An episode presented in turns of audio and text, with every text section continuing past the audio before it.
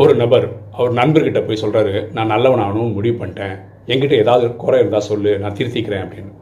அவன் நண்பர் சொல்கிறாரு சூப்பர். நீ என்ன பண்ணுற நேராக உன் வீட்டுக்கு போ. உன் பொண்டாட்டிக்கிட்ட அவளுடைய ஒரு குறைய சொல்லு. அவள் உன்னுடைய எல்லா குறையும் லிஸ்ட் பண்ணி சொல்லிடுவா. உண்டு மட்டும் இல்லை அவங்க சொந்தக்காரங்க எல்லாத்தையும் அவன் சொல்லிவிடுவா அப்படின்னு. பாருங்களேன் நம்ம கிட்ட இருக்கிற கெட்ட குணங்களை கண்டுபிடிக்கிறதுக்கு நம்ம நண்பர்கள்கிட்டயோ மனைவிகிட்டயோ கேட்க வேண்டிய அவசியம் இல்லைங்க.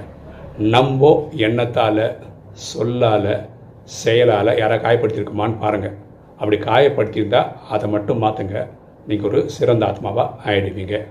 எண்ணம் போல் வாழ்வு